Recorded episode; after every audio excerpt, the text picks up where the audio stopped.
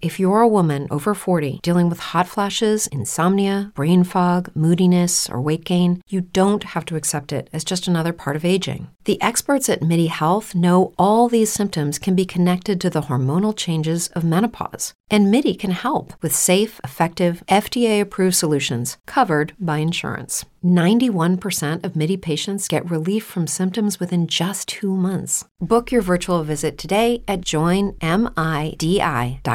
Brain fog, insomnia, moodiness, weight gain. Maybe you think they're just part of getting older, but MIDI Health understands that for women over 40, they can all connect to menopause. It's at the root of dozens of symptoms we experience, not just hot flashes. MIDI clinicians are menopause experts offering safe, effective, FDA approved solutions covered by insurance. 91% of MIDI patients get relief from symptoms within just two months. Book your virtual visit today at joinmidi.com. This is Cult Connections presents Cult Confessions. Every episode, your host Ian, that's me, is joined by a new guest to discuss a classic film.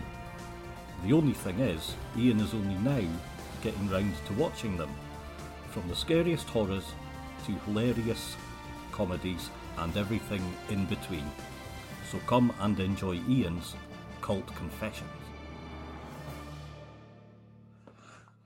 Hi, it's Ian here, um, and welcome to the first of my new bonus um, the episodes, uh, cult the confessions, where um, I must admit I finally get round to watching the films I really should have watched a long, long the time ago. Um, they they joining me there today. I have um, the Dirk. How are you, Dirk? Oh, very good. Thank you for having me. No, no, you're very welcome. Um, we we are going to start with an absolute the classic here, and uh, I'm almost a bit um, the they sort of ashamed uh, not to have seen it until until just last week when I finally got around to it. We're going to talk about 1980s The Shining. Um, Yes. So so they believe it or not, I have never watched this film all the way through. You know, to be Mhm. fair, uh, until the the just last week. Um, there for you, Dirk, how how sort of often or what's your first first sort of memories of watching it? So I had the rare experience of growing up in my dad's family video store. And so The Shining was one of those boxes that, I mean, it didn't have artwork that really grabbed me, you know, like say something like Death Stalker or something where you're just like, what is this guy with the sword fighting this giant beast, which is not in the movie for anybody listening. uh, the Shining was just there, and like you said, you're, you're talking about a film that is like in one of like the top three directors of all time. It's uh one of the when people say horror films, a person that doesn't even watch horror can name The Shining, Poltergeist, and uh, The Exorcist. Like it's just one of those films. So it's it's kind of always lived since its release in the zeitgeist of pop culture. And like you said uh, previously, it's it's been aped and homaged and everything from The Simpsons and stuff. So I, growing up, you know, saw it uh, in fragments, like you said, in images. Um, but it wasn't until in our town the film was playing when I was a teenager in a theater, and then I just told myself like. I know enough by this point about cinema that this is a rare opportunity to see something in the grand scale it was intended. And so that was the time that I sat down and watched uh, The Shining. Yeah. Uh-huh. Um, you know, I think for me, so so 1980 when it came out, I would have been six or seven, obviously far too young to see it then. Yeah, a little bit. Um, um, however, even if uh, you know, even thinking it's not one that say I would have picked out from um, the the video, you know, store or Mm. or or or I'd probably seen bits on um, their sort of TV when it was sort of shown, but I'd never actually watched it all of the way through.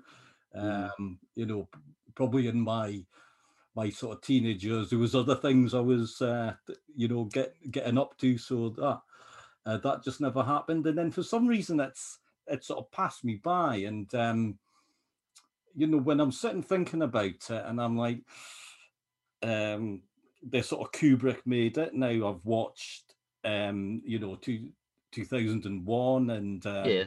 you know, Clockwork Orange, you know, Spartacus, Mhm. the Lolita.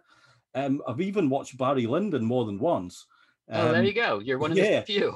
but I have never watched The Shining. It's like, Yeah. what am I I sort of doing? It's just so so so strange. But um, well there is a there is another piece to my uh history with the shining and that is that the exterior shots of the overlook hotel are actually timberline lodge which is here in oregon um so growing up as an oregonian there's not a ton of things that we have to claim there was a, a game in the 80s called the oregon trail where everyone's livestock got dysentery it's very depressing uh, and then we had the fact that Timberline Lodge is in The Shining, and so everyone knows this here, um, Yeah. and it becomes a point of conversation. And uh, my wife, even her first job was the first espresso cart on the mountain, which was at there. So Ma- Mount Right. Hood. So yeah.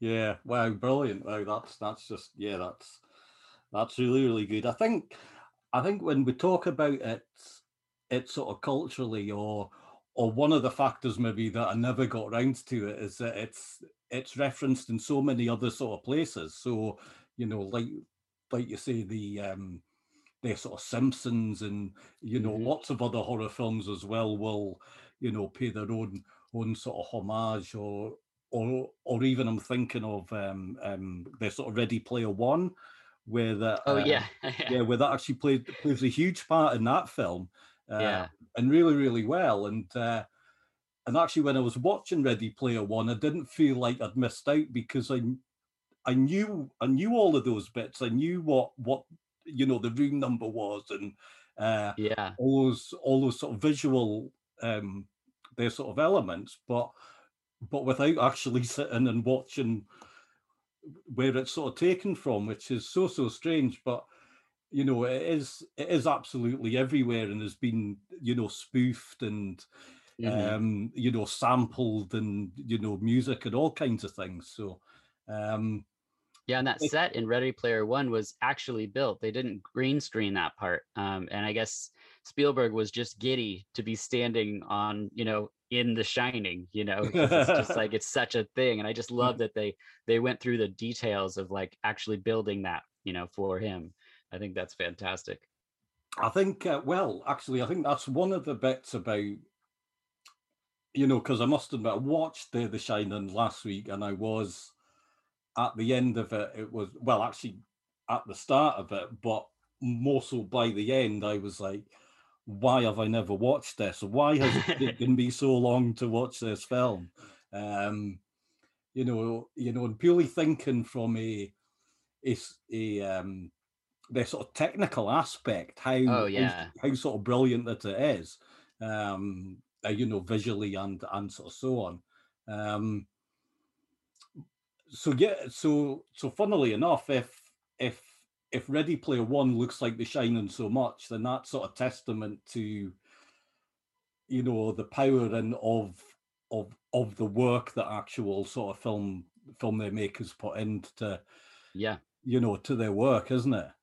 Yeah, well, I think I think it's it's a combination of things, and it makes sense that like it didn't leap out at us at a younger age because I feel like it's very much. Um, I mean, Kubrick's films feel I don't know if you want to say like educational, but it feels like it's for an adult. It's coming from an adult's very critical mind Uh-huh. and Kubrick's eye, and you couple that with John Alcott, the cinematographer, and the fact that he brought on um, Garrett Brown, the inventor of the Steadicam, to operate the Steadicam. I mean, the fluidity of the shots and the just the um, oh, what's it called? The uh, the way that everything is is so perfectly centered in the frame. I mean, you talk about a film where you watch it once and you can draw up in your head images of it like they're photographs. I mean, it's Mhm. just it's and it's some of it's drilled into our brains from being referenced so many times and we've seen it so much, but it's just like it's such an iconic film, you know, and just the the pacing of it, the structure of it,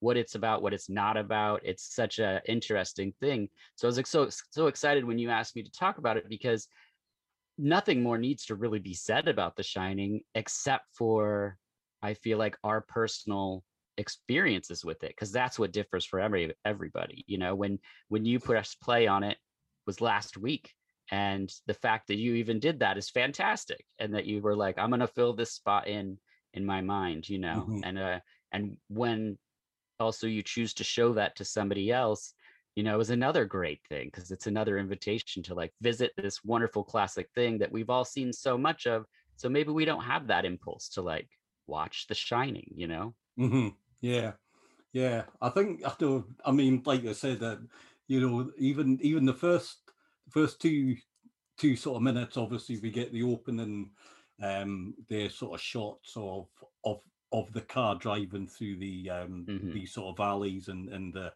um the sort of mountains and the fantastic their landscape there. Um, Yeah. which, which you see in so so many films, but like you say, it's framed in such a way. Now I was sitting, you know, watching it on my on my 50 inch there TV, which is a reasonable sized there screen. certainly So, yeah Um, but and even with that, I was like, wow, this is this is, you know, this, you know, you can just see from that that that opening why why everybody loves it, like why it's loved by by sort of critics who who who who you know wouldn't really like a film like this you Yeah. know, would maybe sort of scorn it or or just um uh, you know general sort of film film sort of lovers that it's just so expertly sort of crafted Yes. um but you know just from those first you know two three minutes i was like yeah i can see why now you know it's just- Yeah. yeah you know perfect they're sort of op- opening well you mentioned that opening and it's it's such a it's it's subtle but it's also iconic in a way that it left such a imprint that when blade runner was being shot two years later he remembered that kubrick had probably some extra footage from these shots and it's Yeah. used in the film when Deckard's driving his car like Yeah, that's uh-huh. actual footage that kubrick had shot for the shining which is amazing I think um again I think two two sort of film um the makers there who really um you know no dis- disrespect to other film film sort of makers but uh, ones who really do do go go sort of they're above and and sort of beyond for for the craft and actually looking at at at, at their films as um you know the best that they can make it that they're sort of visually but um yeah, yeah yeah funnily enough that was one of my favorite sort sort of points is that that's that's probably the footage from there the shining that i know the best there Oh, yeah. i have actually watched sort of blade runner so many times so obviously it's it's it's um you know it's it's about a um their family and they, they go to to this isolated their sort of hotel there to look after it for for the um their winter where the where the father um is influenced in in many different ways to turn to um their sort of violence and go quite um they're psychotic. Um and his their son has you know some sort of psychic um their sort of ability which which is what what the shining sort of part comes from isn't it? That's where the title he's he's got the the, the shining um Yes. you know so he's able to able to you know see things and um they sort of communicate with with with sort of others. Um you know for me not being they're familiar with with um the, the book either. So I, w- I was quite sort of glad of that and you know and and actually not you know prior to to sort of watching it i they sort of deliberately didn't really read anything either so Mm. so so so just so i i could sort of look back afterwards and i was kind of glad that that that i didn't um you know because i do know that the stephen the king doesn't really like this film so Correct. He hates it. Yes. uh, notoriously so. Uh, he did not like the changes that Kubrick made. Um, but the thing about that that I think is very interesting is I mean, the the lore is that Kubrick had done Barry Lyndon and was looking for something that would hopefully grab the public because Barry Lyndon did not. And so he was brought a bunch of Stephen King books. Um, and there's two different versions of the story. One version, he's reading a couple pages and throwing the book against the wall, reading a couple pages, throwing a book against the wall. Well, there's also another story that right prior to The Shining being released as a book, uh, he, he was sent the manuscript and he read that and then with you know agreed to the studio yeah i'll make this movie and then that's when he and diane johnson started their drafts um, so it depends on which stories you really follow on how it started with kubrick Yeah. but then he instantly started cherry picking what he wanted because he didn't want to make a horror picture he thought that if you can believe it that gore and blood was like gratuitous and uh, you know not something he wanted to shoot Uh-huh. despite some of the things you see in this film. Uh, so I think the changes that he made instantly was what King didn't like, but I think that's also the strengths of the film. Um, one of the big ones is that the book, spoiler alert for people wanting to read the book, uh, ends with the hotel burning down. It's a very Stephen King ending, if you will. Um, but cinema like cinema wise, seeing that would have been pretty boring. It would have been the same thing we would see in any other movie. And instead, creating the whole maze situation, which in the book is just moving animal topiary, just like hedges shaped like an- animals. And uh, so Kubrick made this maze and came up with the whole idea that that Jack freezes in it, um, and then we're left with these iconic images as opposed to just another exploding thing, which in 1980 we see a lot in movies. So it's a very wise decision. Yeah. Um, and have you have you watched Doctor Sleep yet? Well, I well, funnily enough, um, there this afternoon I started.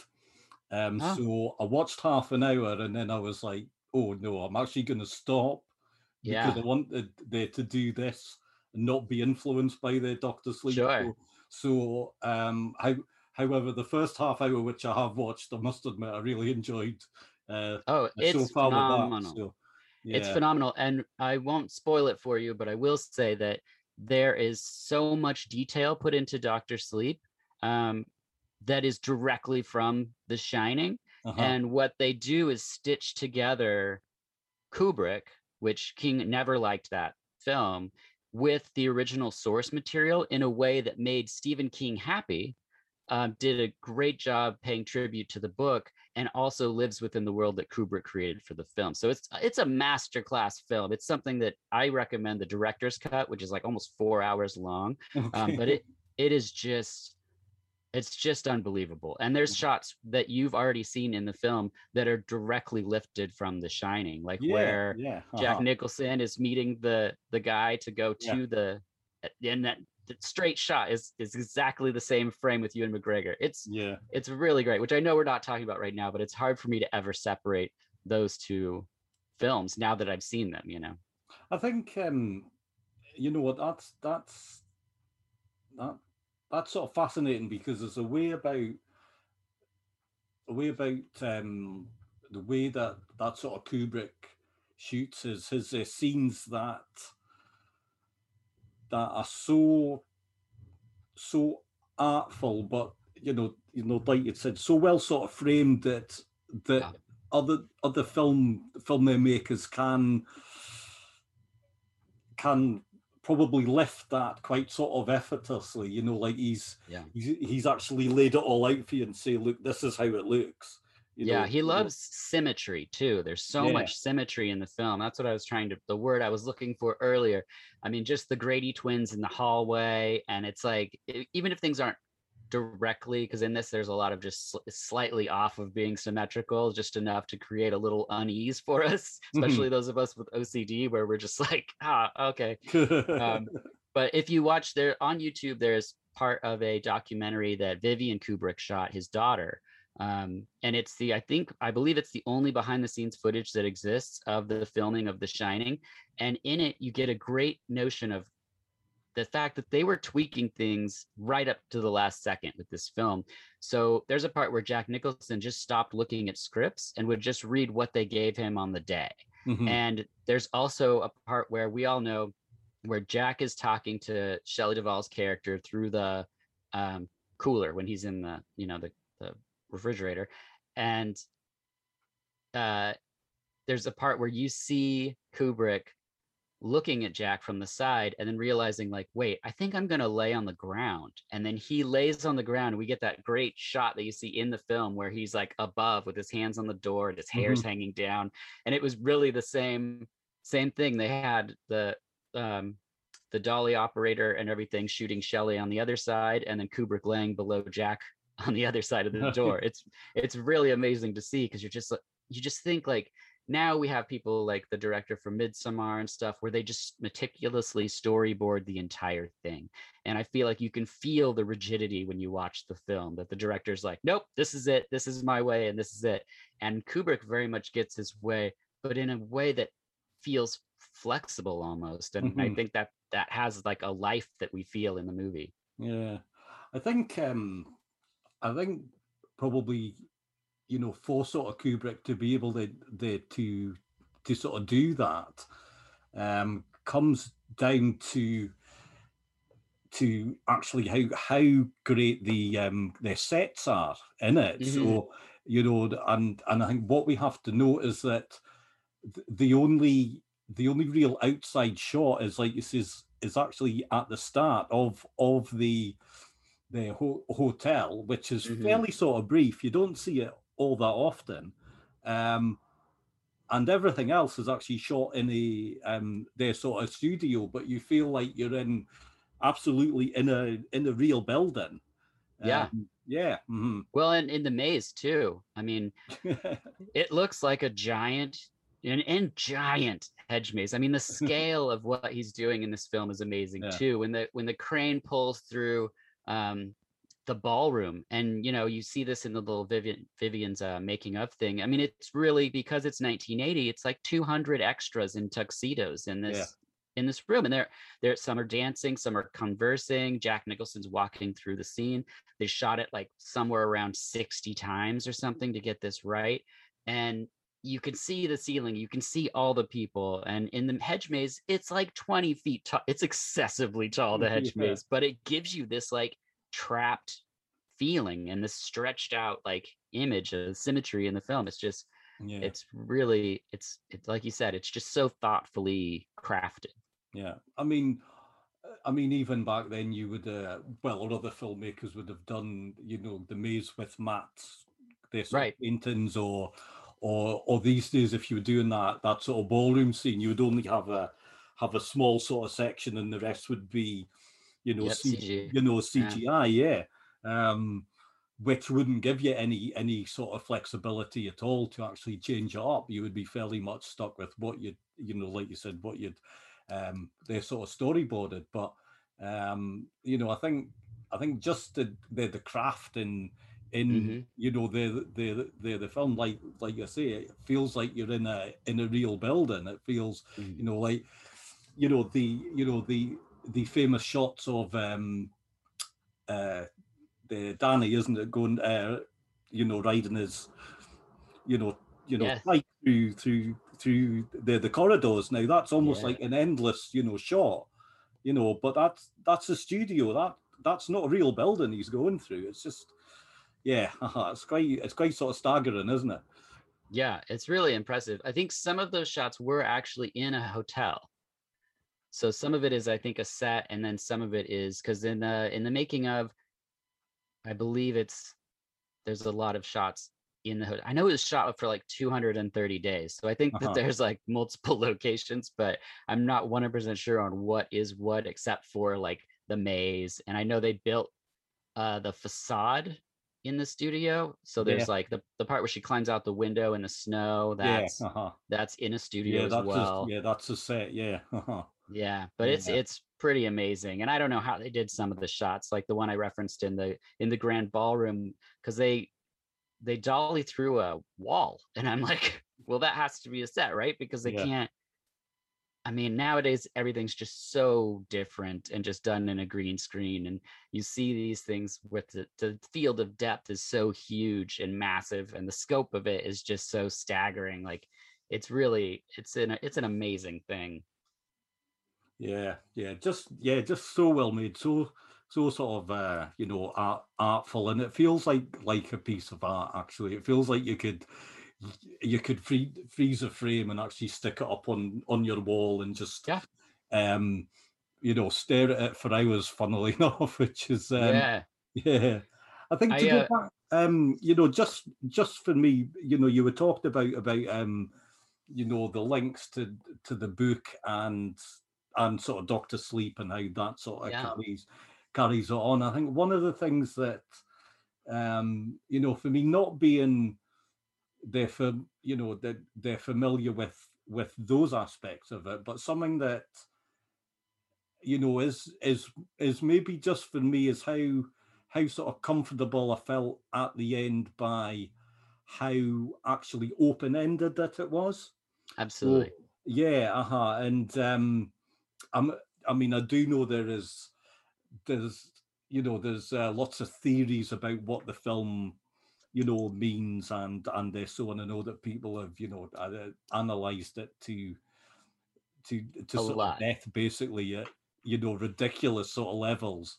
oh yeah um, have you watched room 237 did you watch that I've I have heard about that. Someone actually warned me off it because it was just because you know the It's- people are a bit it's worth watching but it's i mean it's it's i enjoy that kind of like play space like the what if this means this but it's like it's so not possible unfortunately because in the book the room is 217 it's not room 237 and like Okay. you know in the in the movie they say it's 237 because the moon is 238,000 miles away from the earth and Kubrick was part of faking the moon landing is like a preference is like part of what the and that's why the Danny has a, a rocket ship on his sweater. But when you get down to the people that made the film, the sweater was made because Kubrick wanted something handmade. So one of the people on the set had knit that sweater. That's why it's in the film. And and the, the room situation, the reason it's not 217 as it was in the book is because Timberline Lodge,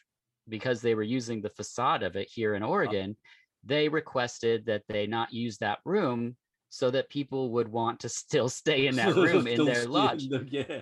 And so the studio changed it. And then the irony there is that because the book says 217 and because the movie shows Timberline Lodge, it's the most requested room in the lodge. yeah. Everyone Mhm. wants to stay in 217. So it's uh it's it's interesting in that way. Uh, one thing I wanted to say about also Kubrick and King is that there is one part With Lucky Land slots, you can get lucky just about anywhere. Dearly beloved, we are gathered here today to. Has anyone seen the bride and groom? Sorry, sorry, we're here. We were getting lucky in the limo and we lost track of time. No, Lucky Land Casino, with cash prizes that add up quicker than a guest registry. In that case, I pronounce you lucky. Play for free at LuckyLandSlots.com. Daily bonuses are waiting. No purchase necessary. Void where prohibited by law. 18 plus. Terms and conditions apply. See website for details. With Lucky Land Slots, you can get lucky just about anywhere. This is your captain speaking. Uh, we've got clear runway and the weather's fine, but we're just going to circle up here a while and uh, get lucky. No, no, nothing like that. It's just these cash prizes add up quick. So I suggest you sit back, keep your tray table upright, and start getting lucky. Play for free at LuckyLandSlots.com. Are you feeling lucky? No purchase necessary. Void where prohibited by law. 18 plus terms and conditions apply. See website for details. that could be a real gem, and that is that in the book, uh, in the novel, Jack Torrance drives a red beetle, and in Kubrick's adaptation, Jack drives the yellow beetle, and along the roadside we see an upturned red beetle. Um, and so a lot of people think that this was Kubrick sick with uh, King's feedback on what he was doing, saying, "Well, this is my movie. This is where your like i- interaction with the story ends." Mhm. And so a lot of people speculate that that was a final sort of middle finger to Stephen King, which is interesting. Right. Okay. Hmm. I wonder that. Now I don't know the book. I don't even know if I'm going to read uh, the the book to be honest. But Sure. um, I don't read a lot. but I'm just thinking because obviously, so at the start of of of the film and um, Jack's Jack's character's being you know told about about the old old you know care, care, caretaker who Mhm. who got um who went mad and murdered his his uh, family. Yeah. Um, and then this, so that's there's sort of Grady who then sort of turns up in uh, the the ballroom sequence Yes. as a, a a sort of waiter, as a their sort of maitre d type, um, Yeah. their sort of character. Um, but then at the end of the film, obviously we see um, there's sort of Nicholson in in the the photo.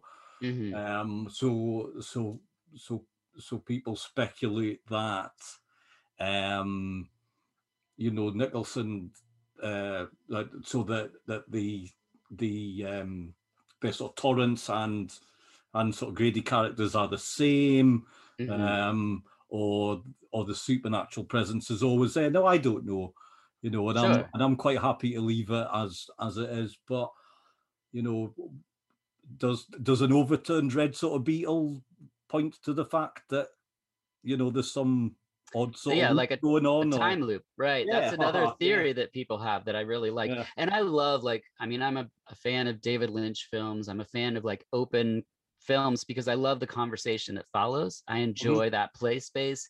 I don't need a neat, tidy bow, but uh, in talking about the end of the film, I think it's also interesting to mention that there was two things that were deleted from the film.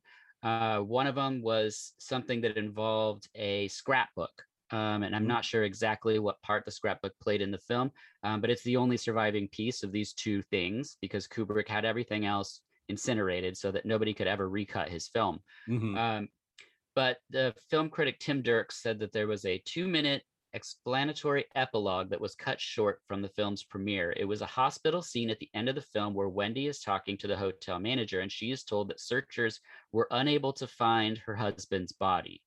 And then it would end with the photo of Jack Mm. i- in the ballroom, which is a Uh-huh. very different ending.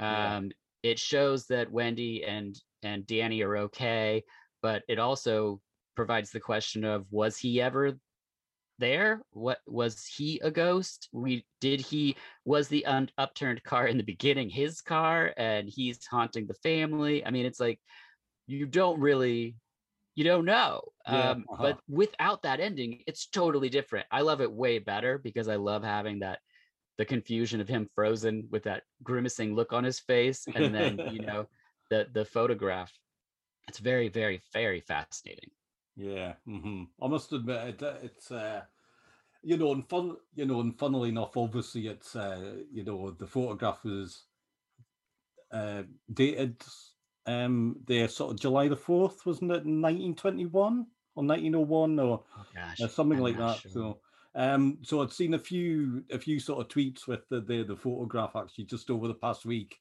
Um, Yeah. you know, to celebrate it. So it did it did get me thinking. But um, funnily enough, we were talking about um, talking about um, um, uh, the sort of Blade Runner earlier, Mhm. um, and and that's another film that I actually I like in its in its open, their sort of endedness, and that uh, you can really put any kind of spin on, you know, is um, you know, sort of Deckard a a sort of replicant or not. I know what my thoughts are, and uh, uh, you know, I'm I'm I'm quite happy to stick with that, you know. But Yeah. but I do love how other people have have all of their own um their own sort of different sort of spins on it, and I and and I suppose you know classic films like that, you know, they do that. They get us sort of thinking, and uh, you know, I'm, I must admit, having watched the The Shining now. I've been thinking about it a lot, and that and that's Yes. actually power to to do a great film is that you you either think you know you think about it and you almost sort of put yourself in that that situation right um you know so real real sort of testament to the to the power of it Yeah, and another um, aspect to this film that I think is very fascinating, and I, I did a, a episode on my podcast with um, two guys who are in recovery, is that Stephen King wrote The Shining when he was basically a blackout drunk. He was super, super in the phase of alcoholism in his life, Mhm. and the character very much is Stephen King as an alcoholic spiraling, and what he's losing his family, and that's the very much the character that Jack Nicholson plays in The Shining. And when you watch Doctor Sleep 40 years later, this is a a book that was written by a man who's very sober and had recovery for many years and it's very much written from that place Uh-huh. of what the damage was from these these awful actions of being an alcoholic so it's uh it's really interesting in that aspect and there is some just scenes in uh, doctor sleep that are directly linked stitched into the shining that give me goosebumps and you realize like there's a, a massive depth to the shining that underneath the ghosts the strange rooms the guy in the beaver suit or whatever yeah uh, there there are some real human pieces at play underneath this kind of like a cold film. It's very very interesting too. hmm And I suppose again, you know, I think we've spoke about, um, you know, obviously the the the technical aspects and the fantastic sort of visuals and the sets Yeah. and um, you know, the story itself and how sort of strong and sort of powerful the the that that that is. I suppose one of the things that almost makes it seem the sort of the the effortless in a way is actually you know getting getting this you know relatively small um uh their sort of cast who are fairly much absolutely spot on in every role you know uh, Yeah, you know it's, it's so so, well done solid, so Yeah. solid. I mean, Yeah. Scatman Crothers as Dick Holloway is so fun, and when you like see him with Danny, he's so he's like the father figure Danny deserves. and then when you see him in his room, like in on his bed with the cool like painting behind him and everything, you're like, oh, this guy's like super smooth. Like I didn't know what a interesting side to learn about this guy. Uh, and then Shelley Duvall, she's amazing. Yeah. Um, just such a stark, wonderful presence. And sadly, I think she was very mistreated during the filming of this because uh, Kubrick catered to Jack Nicholson the whole time and then kind of negated attention towards her, uh, trying to, I guess, accentuate the rift between Jack and Mhm. Shelley. Uh, but I think that that already existed. I think just based on herself and her unfortunate battles with with mental health. I guess she had clumps of hair falling out at the time of filming this from the stress. And Mhm. it's uh, no secret that the the shot where she's waving the baseball bat at Jack Nicholson as he stalks her up the stairs was shot over 120 times. I mean, that's just an excessive amount of time for anyone to be in emotional duress. So, you know, it's it's pretty crazy. But, you know, and also Danny um quit acting after this. This was his last credit. So, Mhm. you know, it's the last time you see Danny Lloyd. He's now a teacher. Um, so that's great. But um but yeah, that it's it's a phenomenal small tight cast that Yeah, really gets uh-huh. put put through the paces in The Shining. Yeah, I did. Um, I must admit, I did love Philip. Um, their Stone as um, their sort of Grady. Just uh, Oh, yeah. just again, I think as as a um, their as a um, their sort of British person, we always love a good a good sort of British um, um, their sort of character actor. But you know, in the scene where he's talking about how how the Jack has to they sort of correct his his uh, family, it was just so Yeah. so uh, I think so so sort of chilling, probably probably in in the way that um their sort of domestic um their sort of abusers are. Mhm. Um you know, and that and and that they don't actually care about their their sort of consequences or, or what they do is that they think it is it is sort of right. So he's Yeah. he's matter of fact and uh, um, almost sort of casual about it when he's uh, speaking at that. I must admit that that that actually probably chilled me there the most from the film. Oh, yeah, well, get ready for mega chills because it's all back in Doctor Sleep. It's it, the role reversals, it's but the depth of it. I mean, I'm serious. I have goosebumps right now thinking about it because it's like what they're talking about in that scene is mirrored again in the next film, but it's also talking about it from the standpoint of because Ewan McGregor plays Danny grown up, Mhm. um, who has also done the same thing his dad did. He struggled with alcoholism and now is in this place where it's like the conversation he has with I won't spoil who Grady is in the Doctor Sleep, but I mean it is deep and it is heady and there's that glass on the table, just a counter, just like in The Shining, and it's like every little detail that we love from The Shining is like pardon the pun, but shining in this sequel. uh-huh, yeah. And it's just like, man, I am but gonna probably rewatch it tonight. I probably will. Because unlike The Shining, which we've been steeped in for so long and can just recall, like, oh yeah, the here's Johnny and all of this. Um, Doctor Sleep is like a new experience, but it gives you that same hit in your brain, you know, where you're Yeah. like, oh, that's the goods. Yeah. Good, good. Oh well, I, I yeah, yeah. I'm, you know, you know, uh, they're really looking forward to it. Then just, uh, yeah, Yeah. oh, I'll probably be very tired afterwards. My brain will probably just, you know, start to melt a bit after. Right. yeah, yeah no that's a good point. point and since i mentioned the uh, here's johnny uh, an interesting fact about that is that was an ad lib that wasn't in the script. Uh, it just came out of jack in the Yeah. scene and everyone was just like oh that's that's hilarious. We got to put that in the movie. It doesn't read funny i think when you watch it but it's I just now this a is gem.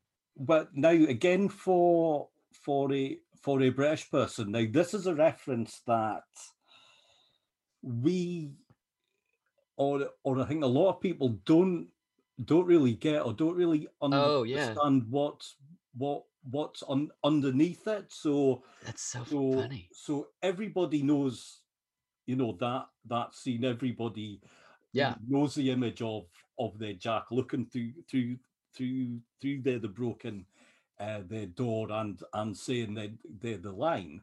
Um, Yeah. and and for me i'd never thought thought about it I, it's just like oh that's that is a that is the iconic line of of of jack um the sort of nicholson. Yeah. Um, and for me, you know, for years actually thinking, oh, oh, his uh, character's name is right. you know, must be um the Johnny because the Johnny Carson is not it's not a thing over here, or as in Right. his like should show it have been wasn't- benny hill or who would it have been uh, um, it would have been Michael, um, sort of Parkinson. That was the big sort of Okay. show host. So, uh, Wow. something like that. Yeah, but um, should have been So- here's michael then yeah, yeah, something like that. Yeah, but um, so like like we know who who um who the John Johnny um their Carson is, but but his show was never you know broadcast over here. So Ah, that's fascinating so the catchphrase wouldn't make sense. right Um, but but but we love that scene because you know Jack just acts and looks so Right. crazy in it. So yeah um, I'm sure lots of British listeners are going, no, no, I I, I always knew that. Um, but I'm not really certain if if actually that that it's one of the- of us the- would have done. yeah it's one of the great things about getting to speak to you is that we like forget there's other points of view from at, or pointed at films other than where we live you know? It's like i always thought it was weird in video stores that we had a foreign film section that was everywhere but the united states. Yeah, and it's like one aisle and i was like it seems kind of like diminutive to the rest of the world that we just call it a foreign film and now you know they're they've expanded and it would be films from scotland films from the uk i mean you know japan and italy and stuff but it was just like you you you forget that there's the, the jokes are going to be different in different places. And you know i found myself really loving what was referred to as like just british humor here um very very much as a kid the absurdity of like you know monty python and stuff like that was very much like that was my jam um Yeah. but i didn't always get the references for the exact same reason that you're talking about but i never thought about that with the shining so thank you for yeah, that yeah. Um, fun, you know, fun, funny what you should say. I mean, actually thinking about about films now, and then we talk about the the sort of technical as, as aspects. So one of the things about um about sort of animated um their sort of comedies is that they change the the voice actors for so Right. actually so some some um they're sort of British versions of of say some you know Pixar or um you know other other sort of films like like that they'll actually change up some of the minor voices. Really? yeah haha, yeah so you've got got sort of better known known sort of British ones. Uh yeah yeah uh-huh, i so- know that some of that uh there was a i don't know what the films are if it's i know it's not pitch perfect but there was some big excuse me series of uh films that zac efron was in Uh-huh. and uh and i know that he went to i think it was spain or something and it was like for the fifth one or, or something and he heard what voice he was given in the in the spanish films Okay, and it was like a super high pitched voice and he was like that's what i've sounded like for five movies and uh, i think that that's endlessly hilarious it's really funny. I was um I can't I can't actually remember where it was, but it was someone who was uh I think it was someone who lived in their sort of Germany and they were talking about um the the Bond films and the the voice actor who used to dub Sean um their sort of Connery Mhm. also did on on Her Majesty's uh, Secret Service. So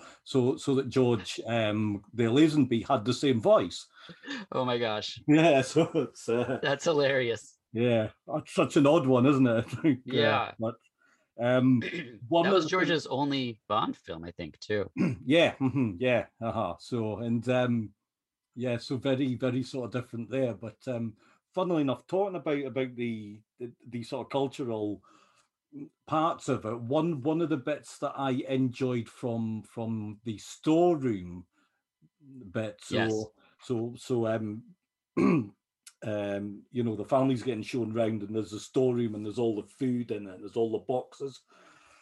and it was the this well well I hope this is right because I hope I hope when you look at all of the boxes of of their foods that oh yeah that, that the labels are actually you know sort of real ones and um they're sort of recognizable and so it Yes. would make sense to have them there It it does. The the I forget what the product is that that has the Native American on it. I forget the name of it. I wasn't familiar with that product. uh-huh. Um, but there is a lot of speculation that the reason that that's there, excuse me, and maybe you've heard this, is that the uh, the hotel was built on an, a Native American burial ground, uh-huh and the reason that the blood elevator scene happens is because the men building that elevator were essentially driving a stake through the heart of this burial ground to build the shaft for the elevator and all the Right. blood is that from the native Uh-huh. americans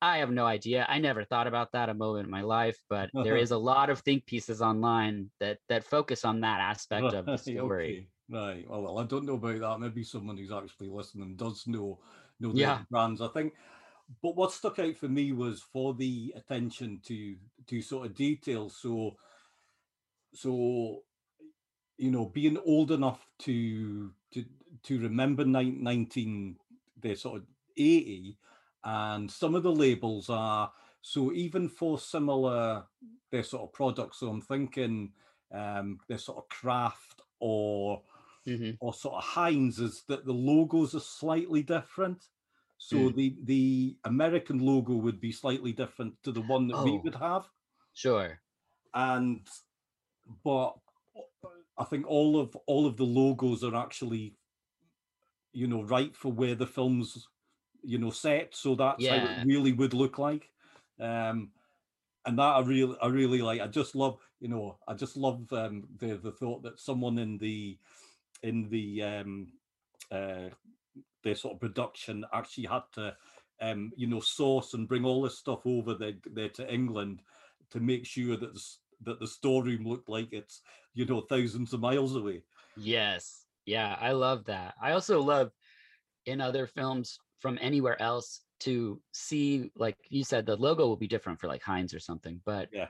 also the flavors of things are different. Like you have different chip flavors in, you know, England than we do here, Yeah, but it's the same company. And like Japan has crazy like Doritos and Kit Kats and all kinds Yeah, of stuff that we don't have here in the state and I, I love that and i love that i can now order stuff from other continents and like i can try the weird what's weird for me chip flavor that's very popular somewhere else you know yeah. it's fun Uh, but that's really funny. It's uh, I was I was actually chatting with someone about um their sort of candies or or sort of sweets, and obviously they're very different here. Um, yes but but the influence as well. So so the so the influence of the uh, American um their sort of films on on on on sort of us now. Um, the sort of Twinkies are something that that we'd always heard about, but we had absolutely no idea what they were. So Yeah. So unless you went on on on sort of holiday to, you know, sort of Florida or somewhere like that, you know, you didn't know what they were. Um, and only in the last the last sort of know, 10 years or so they've actually, you know, brought brought them over so you can buy them now. But Mhm. for years it was like they're sort of Twinkies. I've no idea what that is. So unless you actually unless you actually saw someone, you know, eating one, not got a clue. Yeah. Well, I love, you know, Edgar Wright's films. And when uh like Shaun of the Dead came out or and he goes to the corner store to get a cornetto. I don't know what a cornetto is. Like I don't I've never even heard of this. And then they started calling it the Cornetto trilogy. And I was like, how do I what I have to Google cornetto because I don't know what this thing is. But Yeah. yeah, it's, same. uh, I think I think um I think we've veered off topic a little bit, but Oh uh, yeah, I, te- I tend to do that. I apologize, Especially with food involved.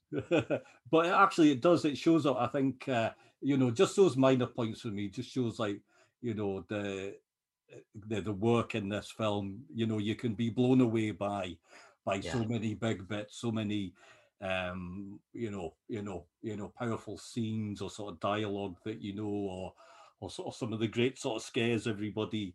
Um you know if you like a horror film you like to be you know you know scared by it and you absolutely are or or it's a film that's you know that's got you thinking you know days and days afterwards. But you know you can also look at a tiny little bit and think whoa that's uh you know so well done and that and that sort of detail really does uh does really sort of add up uh you know to such a great film and i must admit i kind of wish i'd gotten round to it sooner um it's been great, you know, talking about it. Um, I, re- I really should have done. Um, there, there's quite a few others uh, uh, there as I as I go on with this um their sort of series now that I think folk are going to be shocked by what I haven't watched. But um, you know, I really am so sort of glad uh, there to get round there to it. I am just going to round up there, um, there, Dirk. But what I would like you you to do is tell me about um, you know, your your thing. Uh, Oh, sure. Yeah, so VHS is uh it's a podcast where each episode is about a film and the guest has the profession portrayed in the film. So we're having a different conversation about about movies. It's not about whether it's good or bad. I just I, I pick a film and that becomes sort of the blueprint for the conversation where I interview the person about their personal life. And it's not about if it's accurate to the film. It's just a sort of a jump off point, if you will. Mhm. But we get to cover a variety of topics. Um, and uh, a variety of professions. So some of the examples I've had is I did the movie Teen Witch with a witch. Uh, I did The Lure, which is a Polish murderous mu- mermaid musical, and I did that with someone who's a they're a professional mermaid. Uh, I've had some more classical jobs, like I had a, a birding coach. Um, we did the movie Unborn. I've had musicians on. Um, I had Chris Connelly from Ministry, and we talked about a horror musical called Suck um, which is great. It's about vampires. I highly recommend it. Uh, yeah, so it's it's super fun. We're uh, going into our eighth season right now. So seasons are eight episodes each. There's a variety of things to check out. So I highly rec- recommend people do it. You can find us on Instagram, Twitter at VHUS underscore podcast. And uh, the website's vh-us.com. We got original artwork and some stuff on there as well. Um, yeah, anywhere you find your podcast, like this fine podcast. Well, thank you very much, Dirk. It's been absolutely brilliant having you, and I hope you've uh, I hope you've had a good time. I think we have, haven't we? So No, it was a real treat. I don't often get to talk about films that are like this well known and still find all these odd corners and gems and facts, you know. I Yeah. think that that's that's really wonderful. I did want to end just just with one last thing and that's what Yeah. Roger Ebert wrote. Uh, he wrote that it isn't a ghost story because the ghosts may not be present in any sense at all, except for as visions experienced by Jack and Danny. And I've seen this movie multiple times over the 43 years of my life. And I never realized that they're not really interacting with the ghosts. Like they're they're visions. It's very much things that they they see rather than are affected by. Whereas now in most ghost stories, we have so much of just it's very much the other thing. So, you know, in movies like The Conjuring and whatnot. So I, I think that that's another aspect that is just like what makes The Shining Kubrick's shining, you know? Yeah, absolutely brilliant, and uh, and an excellent note uh, there to end on. So thank you, Dirk, and thanks everyone for um, their listening. Thank you. Thank you.